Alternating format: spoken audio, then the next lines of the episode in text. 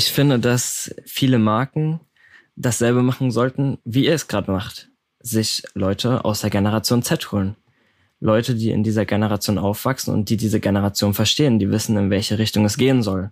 Oder dass sie sich Markenbotschafter suchen, die aus der Generation Z kommen.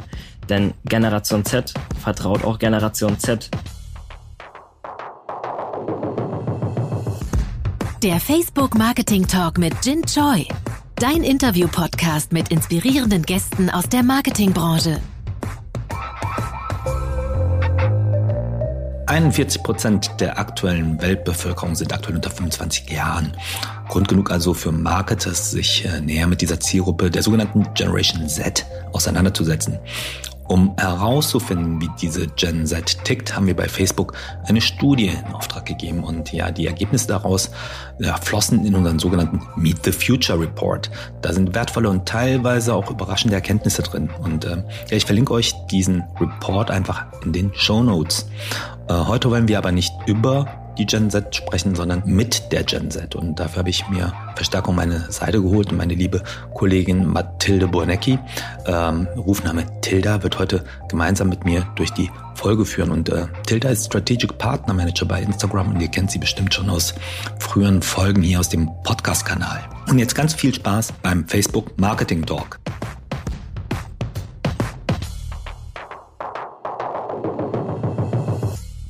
Hallo und herzlich willkommen, liebe Tilda. Hallo Jin und danke. Ähm, ja, wir sprechen heute über Gen Z. Ähm, Im Marketing-Sprech wird diese Generation an Verbraucher und Verbraucherinnen, die zwischen 1995 und 2010 geboren sind, gerne als Gen Z genannt. Sie bilden die Zukunft auf allen Märkten ab, sind das wachstumsstärkste Segment mit enormen Absatzmöglichkeiten in allen Branchen und Beobachtungen und Studien zufolge gilt diese Generation als besonders revolutionär, getrieben und schnell lernend. Sie will sich stetig weiterentwickeln, um aktiv einen wirklichen Impact zu leisten. Und wenn ich zurückdenke, wie über mich als Gen Y gesprochen wurde, habe ich meistens den Kopf geschüttelt und gesagt, hey, sprich doch einfach mal mit mir.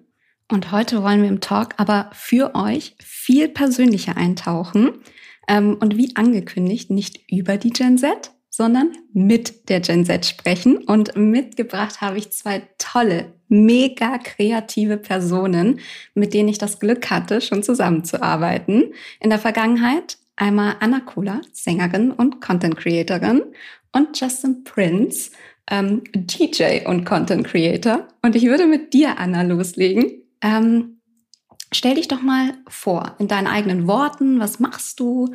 Seit wann machst du Social Media? Was machst du dort? Super gerne. Hi Leute, mein Name ist Anna Kohler.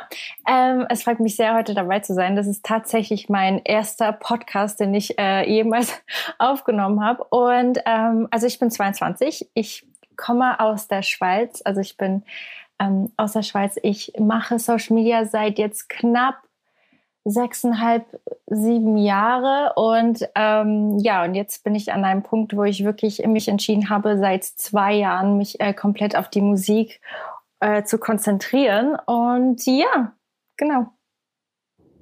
Ja, herzlich willkommen.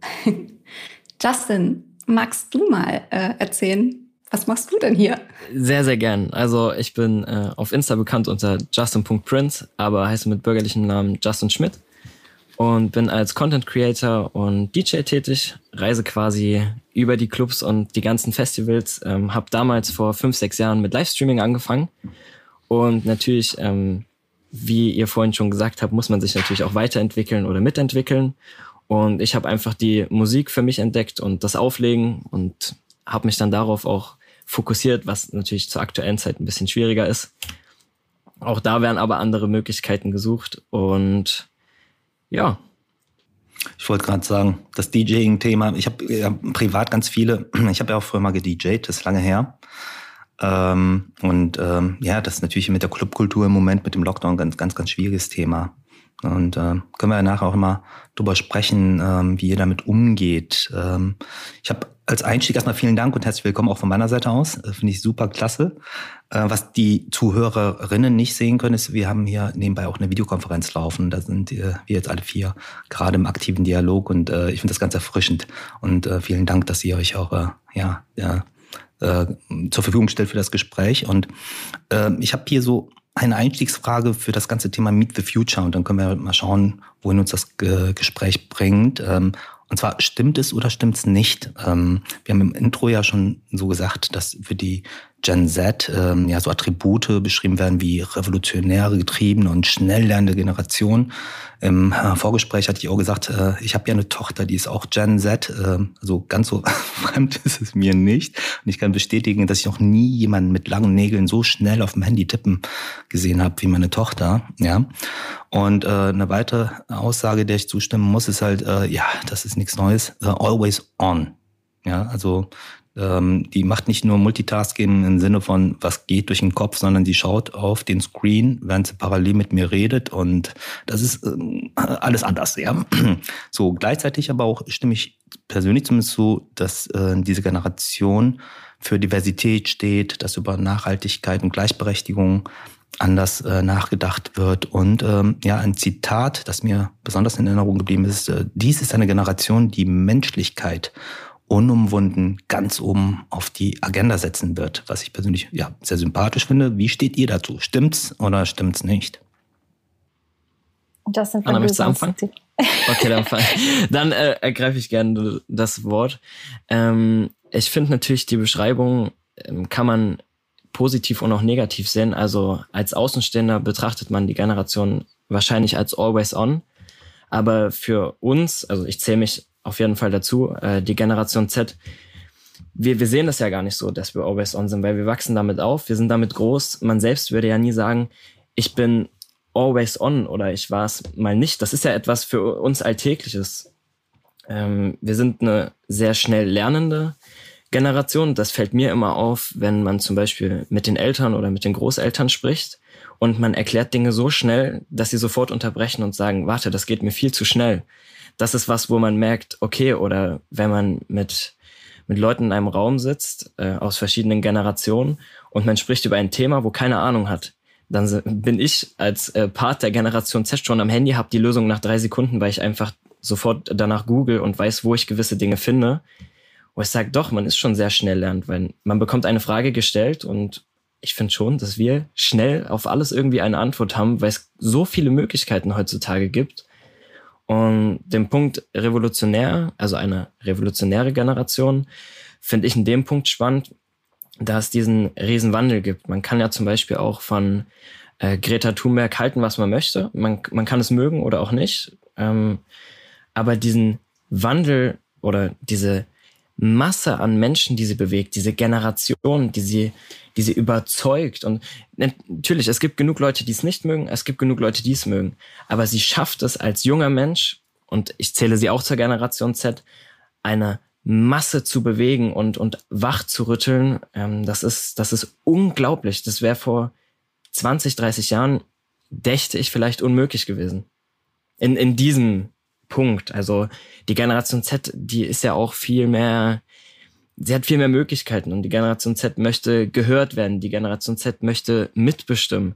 Wo ich sage, ich, ich befasse mich mit meinen 21 Jahren mit, mit ganz anderen Themen, wo man vielleicht dachte, dass Umweltschutz und sowas, dass das so eine Rolle bei uns in der Generation spielt, ist meiner Meinung nach schon was sehr Besonderes und dass sich dort so viele Leute einsetzen, ist revolutionär. Aber die Frage, die ich mir halt stelle, was ist die Revolution einer Generation Z? Was kommt danach? Also was ist die Steigerung einer Generation Z? Was ist der Fortschritt davon? Und das, da bin ich persönlich sehr gespannt, wo wir in 10, 20 Jahren halt sind. Ah, ich bin definitiv Justins Meinung. Also ich finde, heutzutage ist es alles sehr schnelllebig. Also wirklich extrem schnelllebig. Wir sind alle so aufgewachsen. Schon von jung an wurde uns halt schon mit sehr jungen Jahren ein Handy in die Hand gedrückt. Das ist jetzt ein gutes Beispiel dafür. Und bei mir hat es ja noch äh, etwas später angefangen als für die jungen Leute jetzt, also für ein zehnjähriges Kind oder ein achtjähriges Kind, das jetzt schon ein Handy äh, bekommt und schon weiß, wie man es bedient. Also es weiß ja schon komplett, wie sowas funktioniert. Und ich finde allgemein, die Technologie hat sich auch unglaublich schnell entwickelt die letzten Jahre. Und wir passen uns nur diesem Level an. Und äh, ich finde, dass wir kommen eigentlich gar nicht drum rum, wie gesagt, schnelllebig zu leben und ähm, uns dem Ganzen anzupassen, weil ich finde, heutzutage, also Generation Z finde ich unglaublich stark auf eine Weise, dadurch, wie es Justin schon gesagt hat, wir können sehr viel bewirken.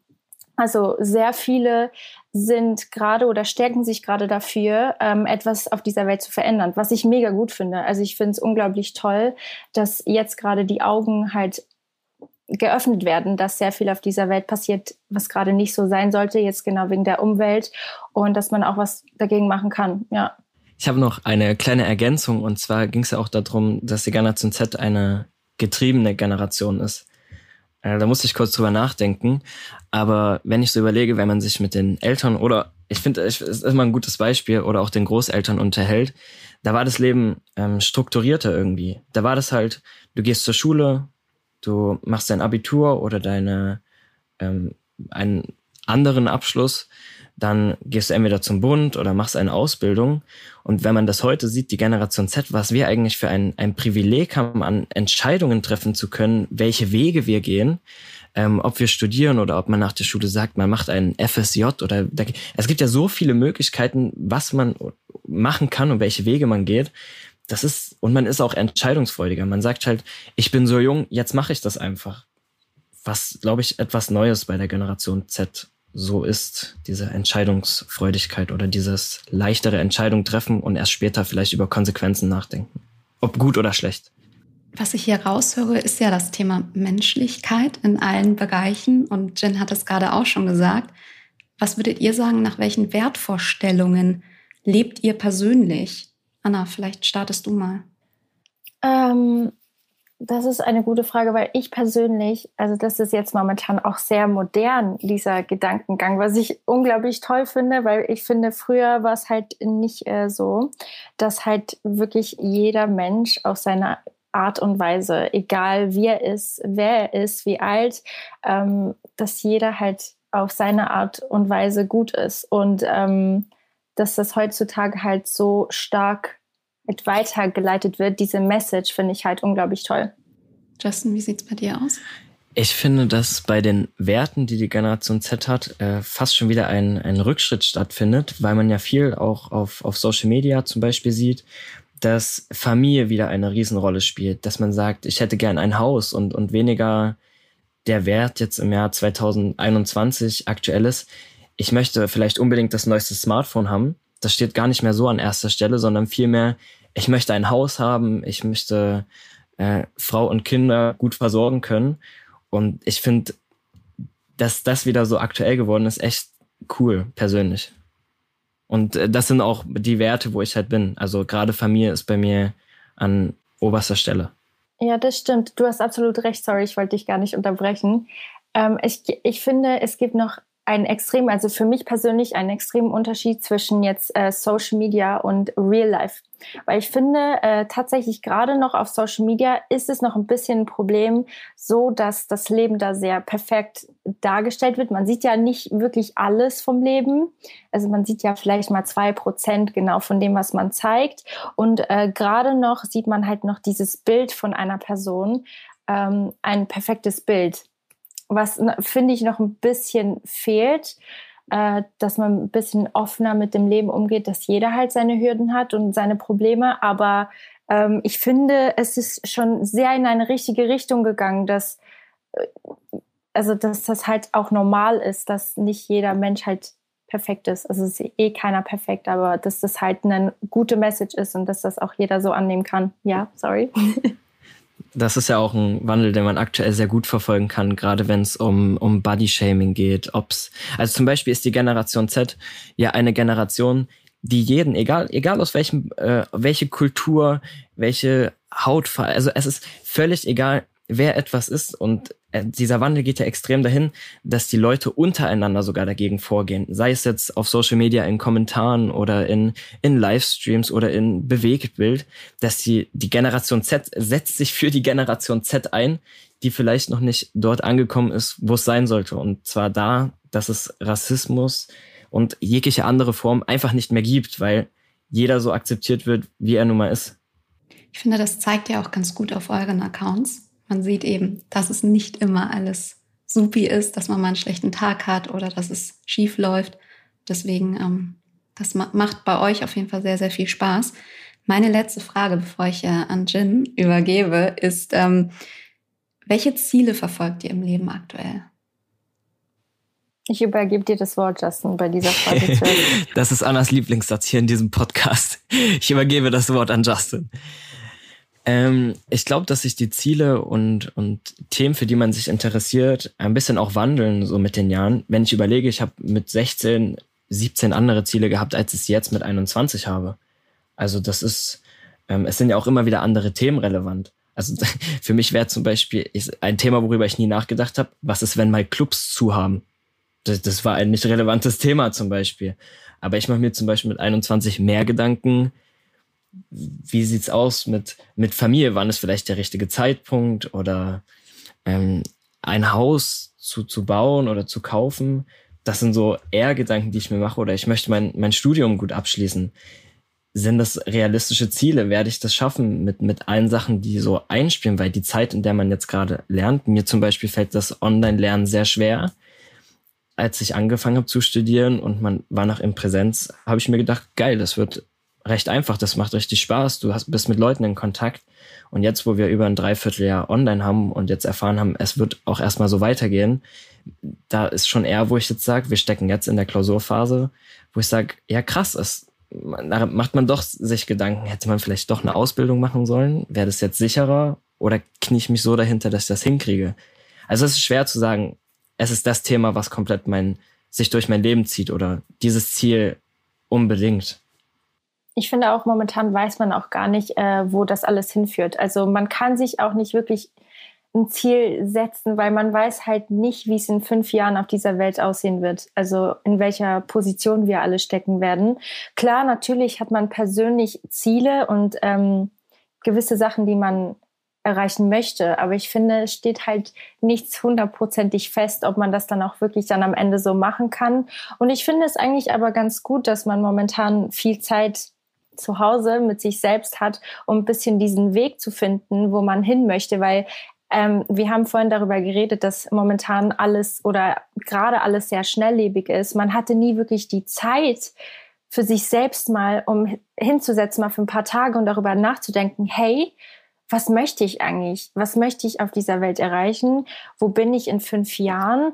Wie sehe ich mich selbst als Mensch? Wer bin ich eigentlich? Und ich finde es eigentlich eine gute Zeit. Klar, es zieht sich gerade etwas länger, aber ich finde, das hat der Mensch an sich selbst auch sehr gebraucht. Also ich finde gerade in dieser Generation ist es richtig gut, ähm, Zeit mit sich selbst zu verbringen und rauszufinden, wer man eigentlich ist.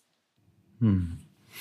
Ich meine, die Pandemie und der Lockdown generationsübergreifend, muss man ja sagen, ähm, stellt uns ja vor viele Herausforderungen. Ich habe das mit meiner Tochter ähm, versucht auch herauszufinden. Sie geht ja, sie ist jetzt 16 Jahre alt und geht voll durch die Pubertät. Und ich habe dann mal reflektiert, wie war ich mit 16 unterwegs? Und ich war viel unterwegs. da war sozialer Kontakt, ähm, das gemeinsame Feiern, gemeinsam Hobbys nachgehen, unfassbar wichtig, um mich, ähm, ich sag mal, als Person zu strukturieren und zu entwickeln. Ne? Und ähm, ich habe festgestellt, dass sie definitiv darunter stark emotional leidet ja, und ähm, ja fast so eine Art ähm, Lethargie entwickelt hat. Und äh, ich finde das fast traumatisch und ähm, mache mir sehr viel Gedanken darüber. Und ähm, habe dann so überlegt, naja gut, ähm, in der Generation Z ähm, und auch ähm, der Generation Y und den Millennials gab es wenig traumatisierende Momentum oder äh, Momente, wie ich sie vielleicht noch aus den 80ern kenne, Generation X, No Future, ja, ähm, die Angst vor äh, Atomkraft, äh, Super-GAUS und Tschernobyl war passiert. Ne?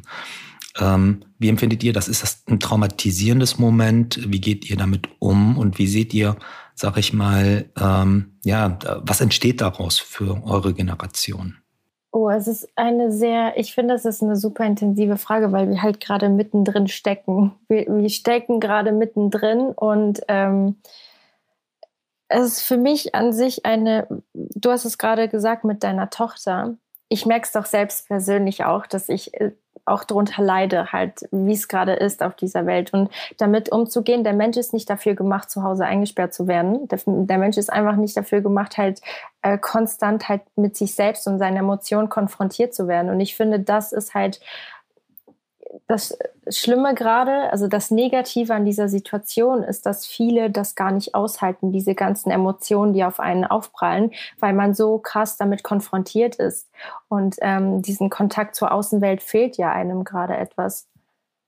Also es ist schwierig, kann aber auf eine Art und Weise auch gut sein, wie gesagt, weil man ja Zeit für sich selbst hat, aber irgendwann wird es zu viel. Das ist, glaube ich, auch. Also ich kann mich Anna auf jeden Fall nur anschließen. Man merkt natürlich schon, dass nach, es sind jetzt, glaube ich, fast ein Jahr, die wir in, in Lockdowns und einer Pandemie verbringen. Und wie das äh, jeder auch verschieden durchlebt und wie jeder dort anders drauf reagiert. Klar, es ist einfach gesagt so, ähm, du musst einfach lernen, damit umzugehen. Ist jetzt das geschellt. war meine Klingel. Das Sorry. war deine. Tilda macht überhaupt nichts. Hier wird auch nicht unterbrochen. Ja, mach auf, sonst klingelt's weiter. Ich kenne das. ah, ich bin jetzt glücklich. Also wenn es jetzt klingelt, war ich nicht der Erste. Das ist doch komplett in Ordnung. Wo war ich stehen geblieben? Perfekt. Ach so, ja. Ähm, ich denke, dass halt jeder damit auch anders umgeht. Und klar, das ist schnell gesagt. Äh, du musst halt lernen, damit umzugehen. Aber wenn man dann plötzlich da so ins kalte Wasser geworfen wird und du darfst nicht mehr raus, du darfst dich nicht mehr groß mit Freunden treffen und die ganzen sozialen Kontakte, das, was wirklich, man, man wächst ja auch damit oder der Charakter bildet sich ja durch diese sozialen Kontakte, mit denen man sich umgibt und das wird einem alles genommen. Das ist schon sehr, sehr, sehr schwierig und ich glaube, da ist es wirklich auch komplett altersabhängig, wie man damit umgeht. Ob man jetzt 16, 17, 18, 19, 20 oder sowas ist, das ist echt hart. Oder zum Beispiel, stellt euch vor, vor zwei Jahren hätte jemand zu euch gesagt, du wirst deinen Geburtstag mal über eine Videokonferenz feiern. Da hätte man geschmunzelt. Und wenn ich überlege, vor einem Jahr habe ich noch gesagt, okay, jetzt wird hier halt von einem neuen Virus geredet. Mal gucken, wo das hinführt. Und jetzt ein Jahr später denke ich, wow, krass, mit, mit was für einer Leichtigkeit man das vielleicht in den ersten zwei Wochen noch gesehen hat. Ich habe ich hab nie daran geglaubt, dass, dass ich ein Jahr habe, auf, wo ich auf keiner Festivalbühne stehe. Das war von jetzt auf gleich. Da rufen die Leute an und sagen, wir haben hier ein Problem. Wir haben ein Problem und man kommt nicht daran vorbei. Und das führt schon in, Depression ist ein sehr hartes Wort, aber man, man macht sich über Dinge Gedanken und ich finde, in diesem Aspekt ist es leider das richtige Wort, wo man in einen Trog kommt, wo man sehr, sehr, sehr schwer wieder rauskommt. Weil wie? Klar, man sucht Alternativen, um soziale Kontakte aufrechtzuerhalten. Also ich glaube, jeder aus der Generation Z könnte ASAP fünf Portale nennen, über die man Videocall machen kann, über die man sich äh, sprachmäßig unterhalten kann. Aber das ist einfach nicht, nicht dasselbe und das ist schon sehr, sehr, sehr schwierig. Was ich mich frage, ihr habt das schon leicht angedeutet. Ähm, was passiert danach? Habt ihr schon Dinge, die ihr sofort tun wollt, sobald das vorbei ist, wenn man es irgendwie als vorbei sehen kann? Ich glaube, ähm, bei Justin mir ist es tatsächlich, weil momentan ich finde die künstlerische Seite gerade ähm, kann sich momentan nicht ausleben. Also man hat nicht wirklich die Möglichkeit, irgendwas zu machen. Ähm, man steckt irgendwie in so einem Loch drin. Man kommt nicht wirklich raus. Und vor allem auch für Künstler, die ähm, auf der Bühne leben, Konzerte, DJs, ähm, ist es ja gerade momentan eine sehr, sehr schwierige Zeit. Und ich glaube, das ist auf jeden Fall einer der ersten Sachen, die halt, ich, ich glaube, ich kann auch für Justin sprechen, für uns halt an Priorität sein wird, einfach uns mit der Musik wieder ausleben zu können, auf der Bühne zu stehen, einfach wieder Menschen zu treffen, ins Studio zu gehen, ohne Angst zu haben, hey, kann ich mich anstecken? Das klingt jetzt so blöd, auch wenn man einen Test gemacht hat. Man hat trotzdem andauernd diesen Hintergedanken. Ähm, man muss ja irgendwie an Kontakt zu Menschen kommen, um halt äh, die Musik allgemein komplett völlig ausleben zu können. Und ich glaube, das das wird einer der ersten Sachen sein, die für mich halt am wichtigsten sein wird. Und natürlich das Reisen. Ich glaube, das fehlt jedem gerade momentan, einfach mit Freunden rauszugehen oder einfach einen Kaffee zu trinken draußen an der Bar. So Sachen, ja. Ich finde halt, ähm, das ist meine persönliche Sicht. Das kann jeder Mensch äh, selbst für sich entscheiden, ob er es so sieht oder anders.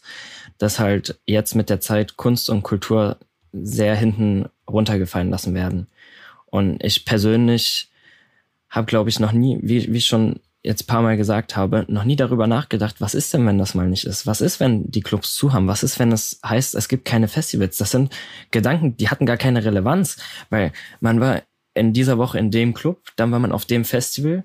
Wenn ich überlege, man, man hat gar keine Zeit oder es ist gar kein Raum dafür, weil man die, diese Kunst lebt und mittlerweile ist es eine Mischung aus dem Gedanken, ich möchte unbedingt wieder auf der Bühne stehen, ich möchte mit Leuten fern, ich möchte auflegen, aber auf der anderen Seite der Gedanke, ich möchte diese Branche, in der ich tätig bin, unterstützen und ich, ich möchte von mir aus sechsmal am Wochenende unterwegs sein. Hauptsache, diese Kultur stirbt halt nicht aus. Also das ist ein sehr, sehr Wunderpunkt nach der Zeit ich meine, okay, ich mache auch Online-Musik, aber es kommt halt, erstens sind das andere Leute, die sich sowas online angucken und es wird nie daran kommen, wenn man direktes Feedback von, von Leuten hat, die vor einem stehen. Und ich denke auch, dass es sehr, sehr schwierig wird, ähm, wenn das halt das erste Mal wieder so ist, weil wie Anna schon sagt, selbst, selbst mit einem Test, also jeder weist einen negativen Test vor, ist es, man hat es trotzdem irgendwie in sich drin, dass man eine gewisse Vorsicht hat. Und ich bin sehr, sehr spannend. So, es gibt jetzt nichts, wo ich sage, das werde ich sofort wieder machen, weil das kommt ja alles Stück für Stück und Schritt für Schritt werden wir Richtung Normalität wieder. Ja. Darf man die Frage eigentlich zu euch zurückwerfen, was ihr machen Natürlich. würdet? Klar. Gern.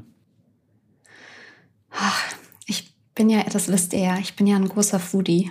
Also einfach mal wieder ins Restaurant gehen, mit Freunden an einem Tisch sitzen, quatschen, ähm, aber auch Reisen. Also ich vermisse das schon sehr. Ich würde Hamburg gerne mal verlassen. Hm. Ach du, ich, ich habe auch nichts äh, Spezielles. Ich bin ein sehr geselliger, ein sozialer Mensch. Äh, gemeinsam mit Freunden essen. Ne? Danach das Reisen, klar. Ne? Das äh, ist ja wichtig fürs Energietanken. Ne? Ich glaube hm? tatsächlich, es werden die ganz kleinen Dinge sein, die wir dann richtig, richtig appreciaten werden ähm, zu machen. Alleine schon, das klingt hätte man das uns vor zwei Jahren gesagt, dass wir uns riesig freuen werden, dass wir einfach mal draußen im Restaurant eine Pizza essen dürfen, das hätte uns keiner geglaubt. Also ich glaube, das werden wirklich, sorry, ich wollte dich nicht unterbrechen, aber es werden die kleinen Dinge sein, die uns halt extrem glücklich machen werden. Ja. Hat sich speziell, weil wir halt, glaube ich, alle dieses ähm, physische Miteinander, das ähm, soziale Miteinander vermissen, wie hat sich das äh, auf euer Social Media Verhalten verändert? Auch im Hinblick darauf, ihr habt ja auch Communities, ihr habt Fans. Ähm, Community selbst an und für sich spielt ja auch für euch eine wichtige Rolle. Nutzt ihr es intensiver, nutzt ihr es anders? Kann es das substituieren? Wie fühlt ihr euch damit? Ähm, ich kann sonst direkt mit diesem Topic anfangen. Ich finde es am Anfang war es okay. Am Anfang ging es. Ähm, man hatte noch kreative Ideen. Man war zu Hause und äh, man hat gemacht, was man konnte, um den Leuten Content zu bringen, um die Leute glücklich zu machen, was halt auch um, der Grund ist, warum wir das eigentlich alles machen. Und irgendwie, ich habe das Gefühl, so geht es mir persönlich mittlerweile, finde ich halt nicht mehr wirklich etwas, was ich zeigen kann. Mir gehen die Ideen aus. Und ich bin gerade an so einem Punkt, natürlich, ich arbeite gerade an meiner Musik, aber das ist nicht etwas, was man zum Beispiel ich finde, Social Media ist etwas, was im Jetzt passiert. Man zeigt es jetzt, man postet jetzt eine Story, man postet jetzt ein Bild. Und zum Beispiel aus der Musikbranche, das, das ist immer ein sehr, sehr langer Prozess für zum Beispiel einen Song, für ein Album. Ein Album kann drei Jahre dauern und ähm, man sieht die Arbeit dahinter nicht wirklich. Und ich finde, man kann nicht jeden Tag auch das Gleiche zeigen, dass man am Laptop ist und äh, was aufnimmt. Und ich finde auf Social Media ähm, etwas Kreatives zu zeigen mittlerweile noch. Ich habe Respekt an alle, die jeden Tag mit einer neuen Idee kommen, weil ich habe mittlerweile sehr große Mühe damit. Ich kann ja nicht wirklich raus und ich kann mich auch nicht wirklich mit fünf Leuten treffen, die genauso kreativ sind wie ich, die uns gegenseitig unterstützen. Und ich, ich das ist für mich schon, es wird ein Problemchen, aber ich versuche trotz, also tatsächlich das Beste einfach aus dieser Situation zu ziehen und einfach die Leute mit in meinen Alltag zu nehmen, weil ich glaube, das wird heutzutage auch sehr ähm, halt äh, ich sag's jetzt in Englisch, ich kann, ich weiß das deutsche Wort gerade dafür nicht appreciated, dass man einfach sieht, dass man nicht die einzige Person ist, die dieses Problem hat, damit man sich nicht alleine fühlt. Ja. Ich glaube auch gerade so diese, das ist jetzt halt die Dauer der Zeit, wo man halt auch in so ein Loch reinrutscht, dass da, man kann es gar nicht verhindern unter den Umständen, in denen wir halt nun mal gerade leben. Das ist kein Geheimnis und es, es können sehr viele nachempfinden. Das ist einfach so. Wenn ich überlege, am Anfang war das noch witzig, wenn man so, man macht den Himmel aus einem Flugzeug draus betrachtet in die Waschmaschine rein und setzt sich davor und tut, ich fliege in den Urlaub. So, man hatte sehr, man konnte das sehr lustig verpacken. Mittlerweile ist aber halt auch so dieser Spaßfakt oder dieser, man, man macht da Witze drüber, ist halt irgendwie auch ein bisschen verloren gegangen. Jetzt ist, glaube ich, King im Internet, dass man die Dinge zeigt, die die Leute nachempfinden können. Man spricht über Homeschooling, man spricht über das E-Learning, man tauscht sich dort mit den Leuten aus und man hat dort so viele verschiedene Meinungen. Manchen, manchen gefällt es viel besser. Manchen sagen, mir fehlt allein dieser nervige Streber aus der ersten Reihe. Ich, ich brauche das, ich, ich brauche das und ich möchte auch immer in der letzten Reihe sitzen und möchte Papierkugel durch den Raum werfen. Es sind so Kleinigkeiten, die dann das ja alles eigentlich ausmachen und die hat man einfach gerade momentan nicht. Ja, ja. das, das gibt's nicht. Ja. Also nur das aber aufgrund der Dauer der Zeit. Also so ein halbes Jahr war das kein Problem. Ich überlege, letztes Jahr, man hat die Zeit so gut genutzt, man hat so viel mit Familie gemacht, man geht raus, spazieren, aber es ist sehr, sehr monoton geworden, das, was man macht. Hm. Ja, ich glaube, diese Gleichförmigkeit und jeder geht inzwischen damit offener um. Ich finde, das ist eigentlich prinzipiell eine ganz ähm, schöne Entwicklung, halt auch wirklich äh, Vulnerability, wie wir es gerne äh, bei Facebook bezeichnen, also diese Verletzlichkeit auch zu zeigen zu teilen und durch diese zunehmende Empathie, die ich auch verspüre, mit Dingen besser umgehen zu können. Hm, wir sprechen ja hier über viele Herausforderungen, in denen sich jeder befindet. Und ähm, wenn wir jetzt mal einfach so diesen Shift machen zu Werten, zu äh, was wird und wie die sich verändern und wie Prioritäten sich jetzt auch aktuell verschieben, ähm, was wird dort ähm, wichtig äh, für Markenkommunikation? Gibt es irgendetwas, wo ihr einfach sagt, äh, das machen Brands echt ganz stark, das ist äh, wirklich ein Support? Ist das im Moment komplett irrelevant? Ähm, wie, wie muss eine Marke sich aufstellen, um vernünftig connecten zu können? Justin, übernimm du. Okay. Ähm, ich finde, dass viele Marken dasselbe machen sollten, wie ihr es gerade macht. Sich Leute aus der Generation Z holen. Leute, die in dieser Generation aufwachsen und die diese Generation verstehen, die wissen, in welche Richtung es gehen soll. Oder dass sie sich Markenbotschafter suchen, die aus der Generation Z kommen. Denn Generation Z vertraut auch Generation Z. Ich glaube, das ist ein großer Punkt. Mir persönlich ist zum Beispiel bei äh, einer Zusammenarbeit mit einer Marke Persönlichkeit sehr wichtig. Also gerade an dieser Masse an Anfragen, die zum Beispiel kommen, ähm, ich finde es halt immer schwierig, wenn so Rundmails kommen, wo man weiß, die haben tausend andere auch so bekommen, wo nicht mal die Ansprache teilweise persönlich ist oder was bei mir zum Beispiel komplett daneben ist, ist, wenn dort falsche Namen drinstehen. Das, das gab es natürlich alles schon. Wo dann aber drinsteht, wir finden dein Profil so toll und wir haben uns mit dir beschäftigt, wo ich denke, du hast nicht mal meinen Namen reingeschrieben. Also das sind so Dinge, wo ich sage, ich leg super viel Wert, selbst wenn es nur ein Telefonat ist in der aktuellen Zeit, ähm, für mich ist das beste Beispiel der Ostdeutsche Sparkassenverband, mit dem ich sehr eng zusammenarbeite und wir stehen fast im, im täglichen Austausch und manchmal ist es halt dann auch nur Smalltalk, aber die geben uns zum Beispiel auch freie Hand. Also klar, es gibt grobe Linien. Die Autobahn ist da, aber wie oft ich anhalte, um einen Kaffee zu trinken oder mich mit Leuten auszutauschen, das entscheide immer noch ich. Und die lassen sich sehr darauf ein. Die, die fragen sehr viel. Zum Beispiel, was müsste man denn verlosen, dass die Generation Z sagt, ihr seid geil, ihr verlost das und das. Das, das wissen die nicht, aber die kommen mit der Frage auf mich zu. Und ich finde, daran können sich sehr viele Firmen oder Agenturen ein Beispiel nehmen und sollten sich Leute aus dieser Generation holen, die diese Generation nun mal lebt. Ja, da bin ich definitiv bei dir. Also ich hatte auch sehr viele Fälle, bei denen sich, wie Justin das schon gesagt hat, die Firma sich gar nicht wirklich mit dir beschäftigt hat. Die Firma wusste nicht, wer du als Mensch wirklich bist, sondern du bist einfach nur die Zahl, die auf deinem Account steht.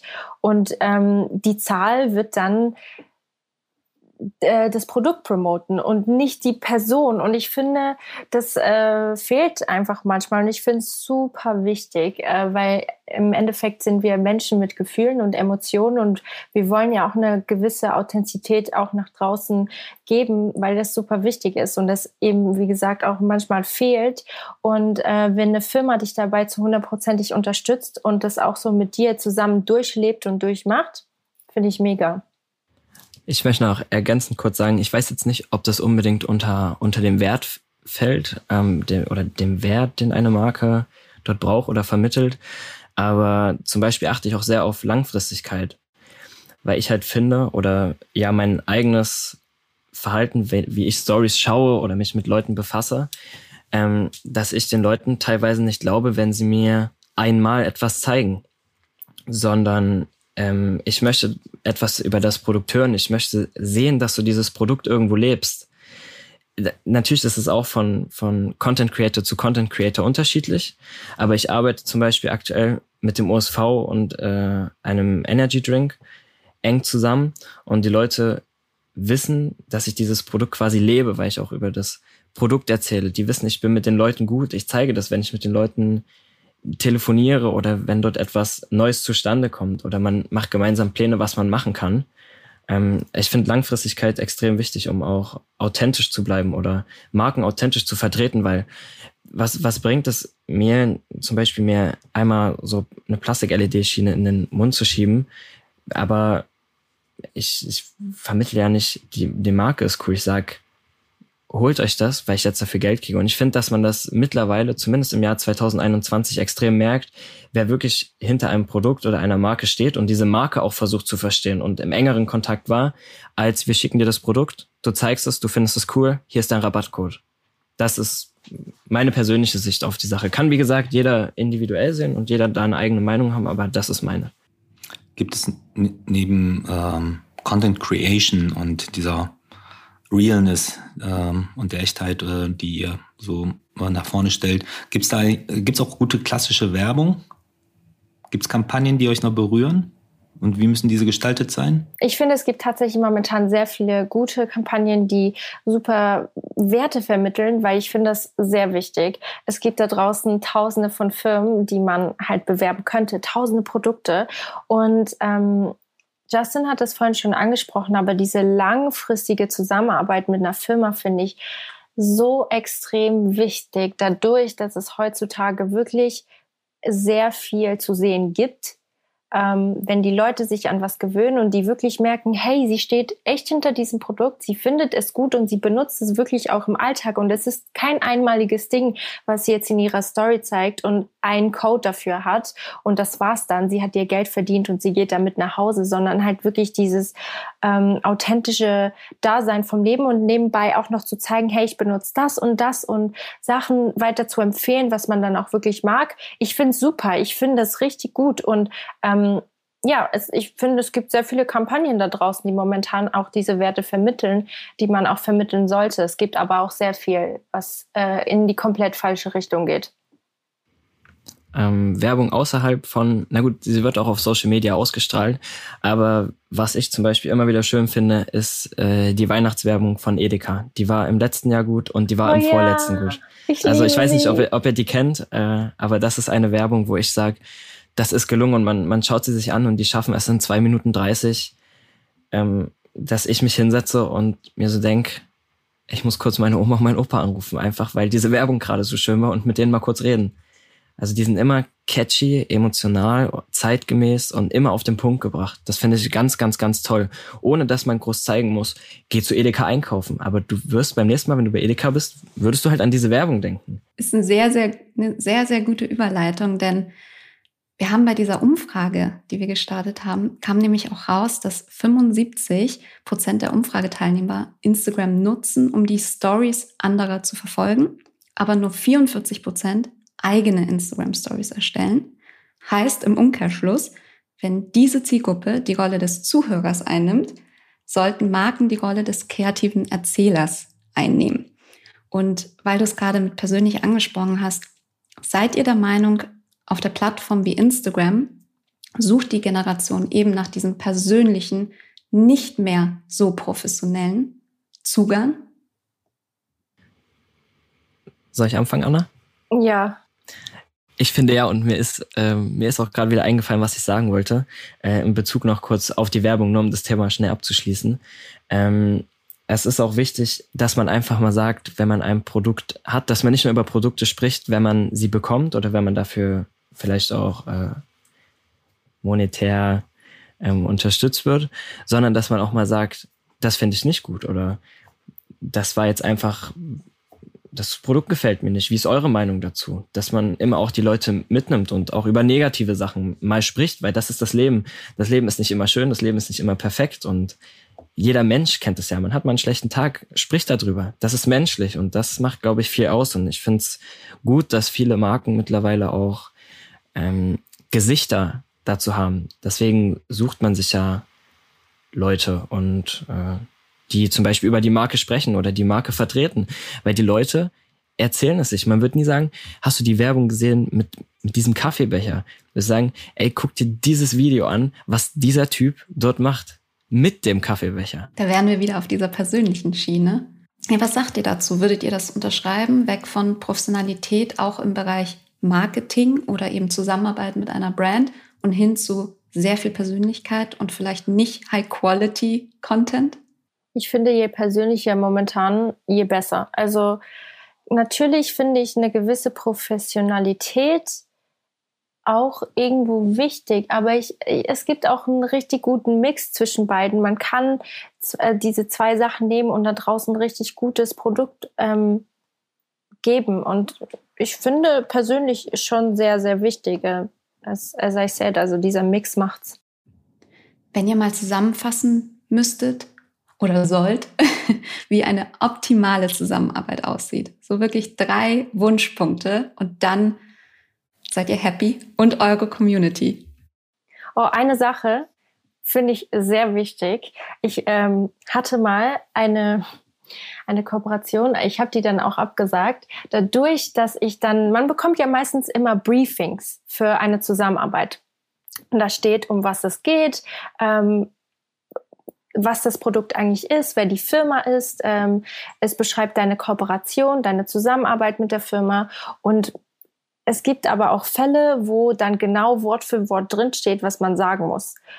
Klar, irgendwo finde ich es gut, wenn man einem einen roten Faden gibt, aber ich finde dieses Wort für Wort geben, damit man das einfach ablesen soll, in seiner Story posten ähm, soll am Ende, finde ich nicht gut und ich finde es auch nicht persönlich und ich finde, es ist ein Punkt, dass man halt auch selbst bestimmen kann, was man sagt.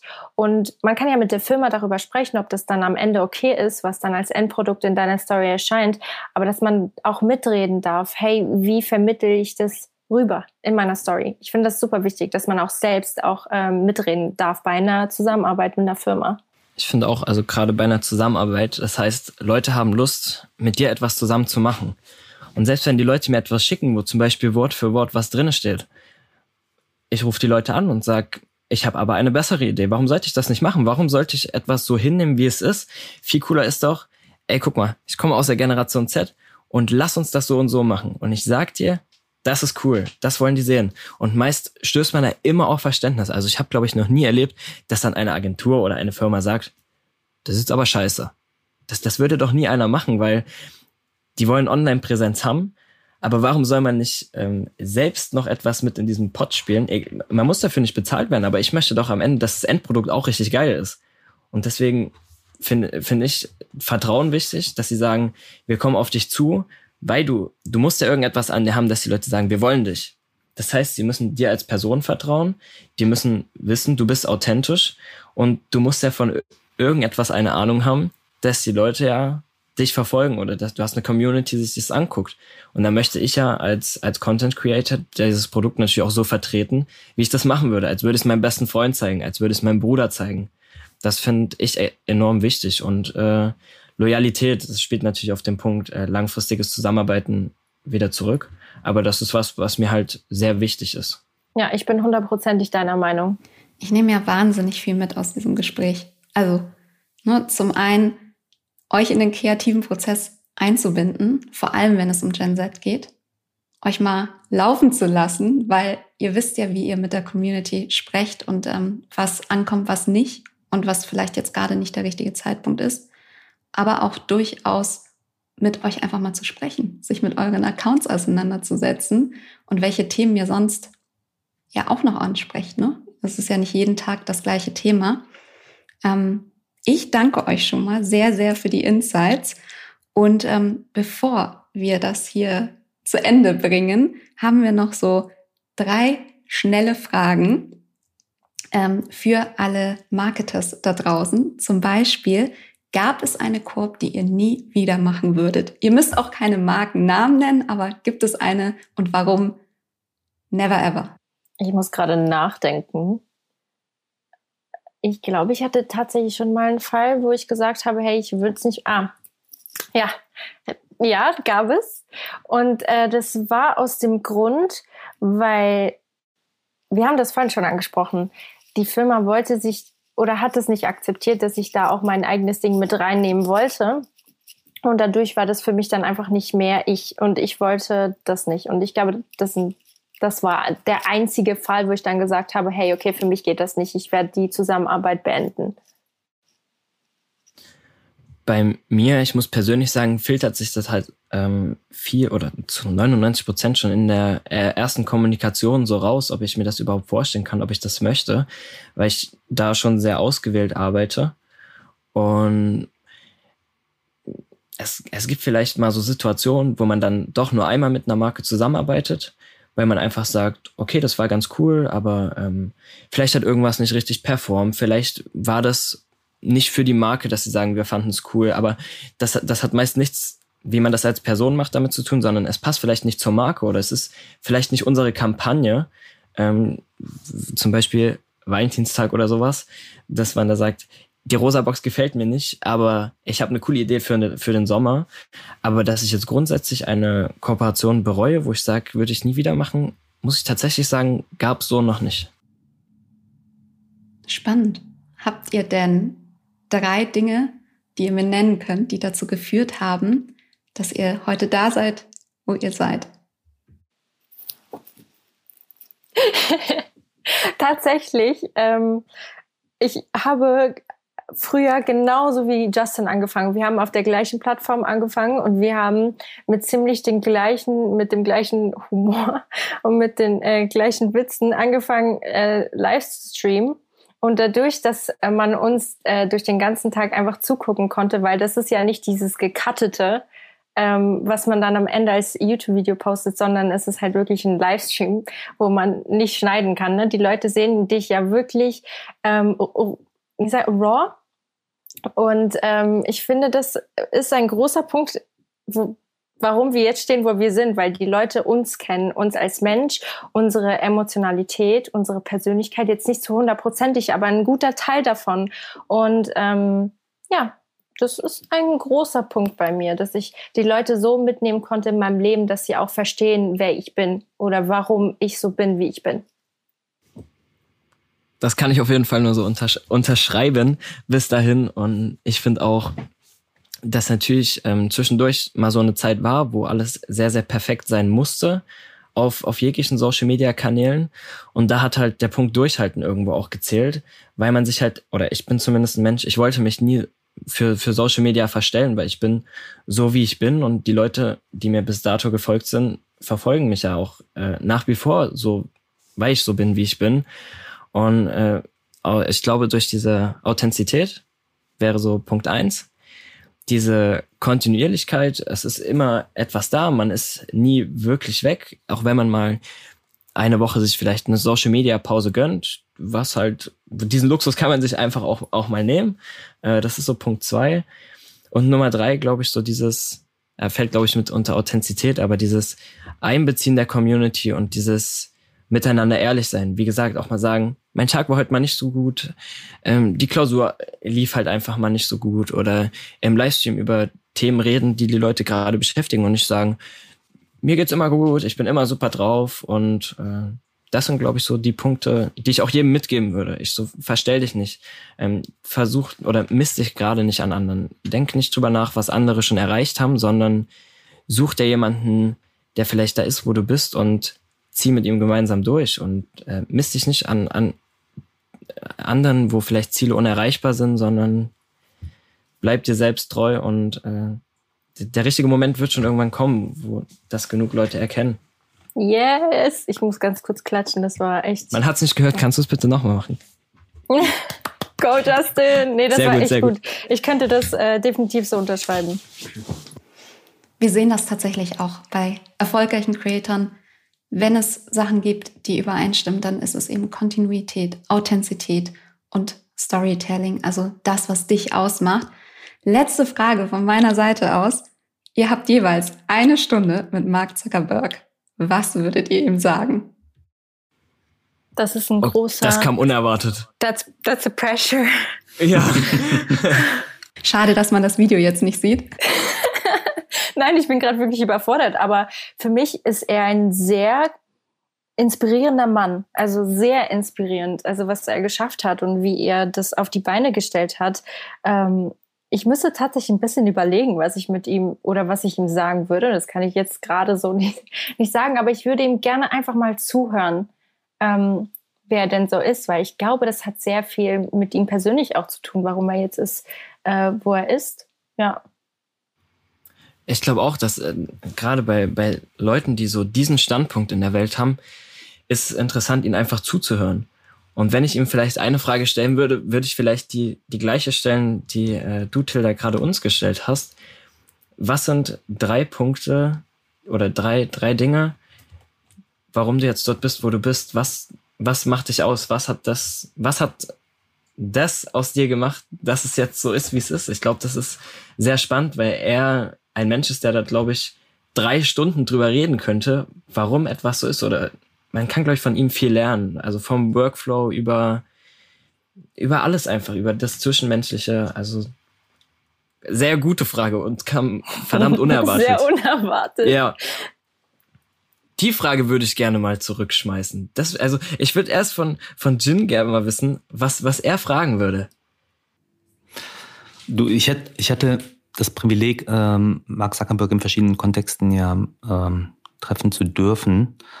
Ähm, heißt natürlich, sage ich mal, nicht in einem ähm, freien Format, sondern ähm, im Business-Kontext. Und ähm, da sind halt viele Business-Fragen gestellt worden. Aber du, ich kann das auch bestätigen. Also mich würden seine grundsätzlichen Prinzipien interessieren, äh, wie er bestimmte ähm, ja, Standpunkte vertritt, wie er Blickwinkel reflektiert. Ähm, das war, glaube ich, so auf der persönlichen Ebene. Und ich kann nur widerspiegeln, er ist halt einfach unfassbar stark und gut. Also es ist äh, eine beeindruckende Persönlichkeit. Kann ich voll bestätigen. Nicht, weil ich jetzt halt als Facebook-Spokesperson hier spreche, sondern das ist ein Ausnahmetalent in jeglicher Hinsicht. Und äh, das ist äh, sehr inspirierend. Kann, kann vielleicht auch so ein bisschen aus dem Nähkästchen plaudern. Ich dachte ja immer, man fängt in so einer Firma an und dann ist quasi manche Kollegen unerreichbar, aber tatsächlich sucht er auch den Kontakt zu allen Mitarbeitern. Also es gibt immer regelmäßig Möglichkeiten, mit ihm in den Austausch zu gehen und ihm Fragen zu stellen. Und er stellt sich ähm, da allen Bereichen. Und das finde ich immer super, dass man eben den Austausch sucht. Das suche ich ja auch immer nach außen. Ich finde, nur Feedback und nur Austausch und Diskussionen führen dazu, dass wir ähm, uns weiterentwickeln können. Total. Also er hat ja auch ein offenes Format, das ist ein QA, ein wöchentliches, ne? Und da hat jeder Kollege die Möglichkeit, wirklich offen Fragen zu formulieren. Da wird auch nichts geschnitten oder sonst irgendwas. Das ist schon eine tolle Kultur, ne? Ihr Lieben, äh, wir könnten, glaube ich, noch stundenlang äh, reden und äh, ich finde das toll, dass äh, die Tilda ist ja noch näher dran, aber ich bin ja als Generation X äh, schon ein bisschen weiter weg von euch äh, in diese Welt äh, rein. Äh, das, also toll, dass ich da mal reinschauen durfte und dass ihr so offen wart und äh, auch so nahbar. Ich fand es wirklich ähm, ähm, sehr berührend und, und, und toll, mit euch zu sprechen. Also vielen Dank, dass ihr die Einladung angenommen habt und äh, für eure Offenheit. Danke euch, es hat richtig ja. Spaß gemacht, wirklich. Ich, ich, wenn ich noch was kurz sagen dürfte, ähm, ich finde es richtig toll, dass wir unsere Stimmen auch außerhalb unserer Kanälen äh, nutzen dürfen für solche Sachen, weil ähm, diese Möglichkeit gibt's äh, heutzutage gar nicht mehr so oft, dadurch, dass man halt nicht mehr diesen persönlichen Austausch hat äh, draußen. Und genau deswegen finde ich solche Möglichkeiten für uns eigentlich richtig toll. Also vielen, vielen Dank.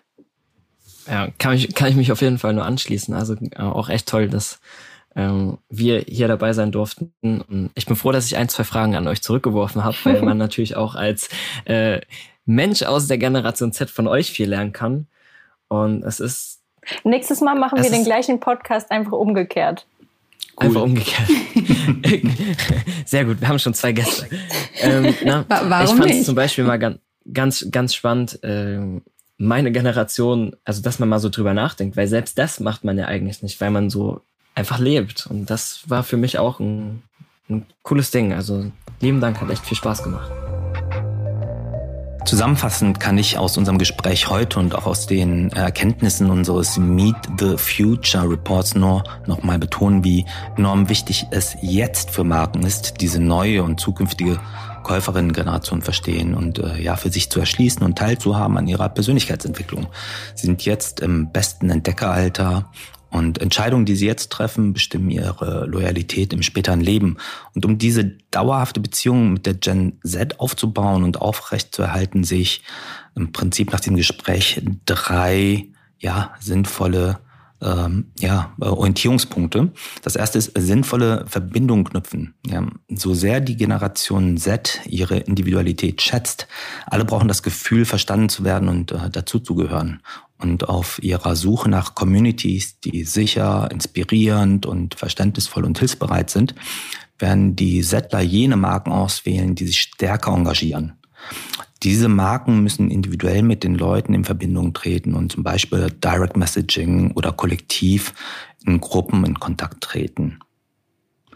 Der zweite Punkt ist, ähm, durch Werte zum Kauf inspirieren. Und äh, ob sie sich für den Erhalt des Planeten einsetzen oder Selbstverbesserung anstreben, Marken sollten für ihre Werte einstehen, um die Generation Z besser zu erreichen und zu inspirieren und auf eine Art und Weise, die der Markenbotschaft treu bleibt. Also nicht, indem sie einfach auf den neuesten Trend oder die neueste Bewegung aufspringen. Und äh, Authentizität ist mehrfach im Gespräch gefallen. Das ist eine Kraft, die bei diesem jungen Publikum besonders stark ankommt.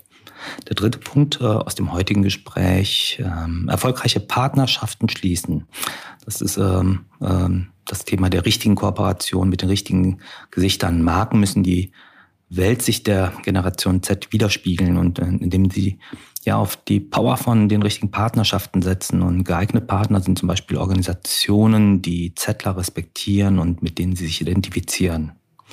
Das sind jetzt einfach mal so Orientierungspunkte, die, wo ich sagen würde, halt so wirklich die Generation äh, folgt anderen Wertemodellen, ist unheimlich offen. Es geht äh, um viel Menschlichkeit und Empathie und hoffe, dass äh, diese ja, Orientierungspunkte und das Gespräch hilfreich sind.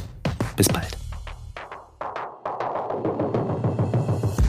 Das Facebook Update. Deine wöchentliche Podcast-Dosis aus erster Hand rund um das Thema Digitalisierung. Jetzt abonnieren in der Podcast-App eurer Wahl und up to date bleiben. Dieser Podcast wird produziert von Podstars bei OMR.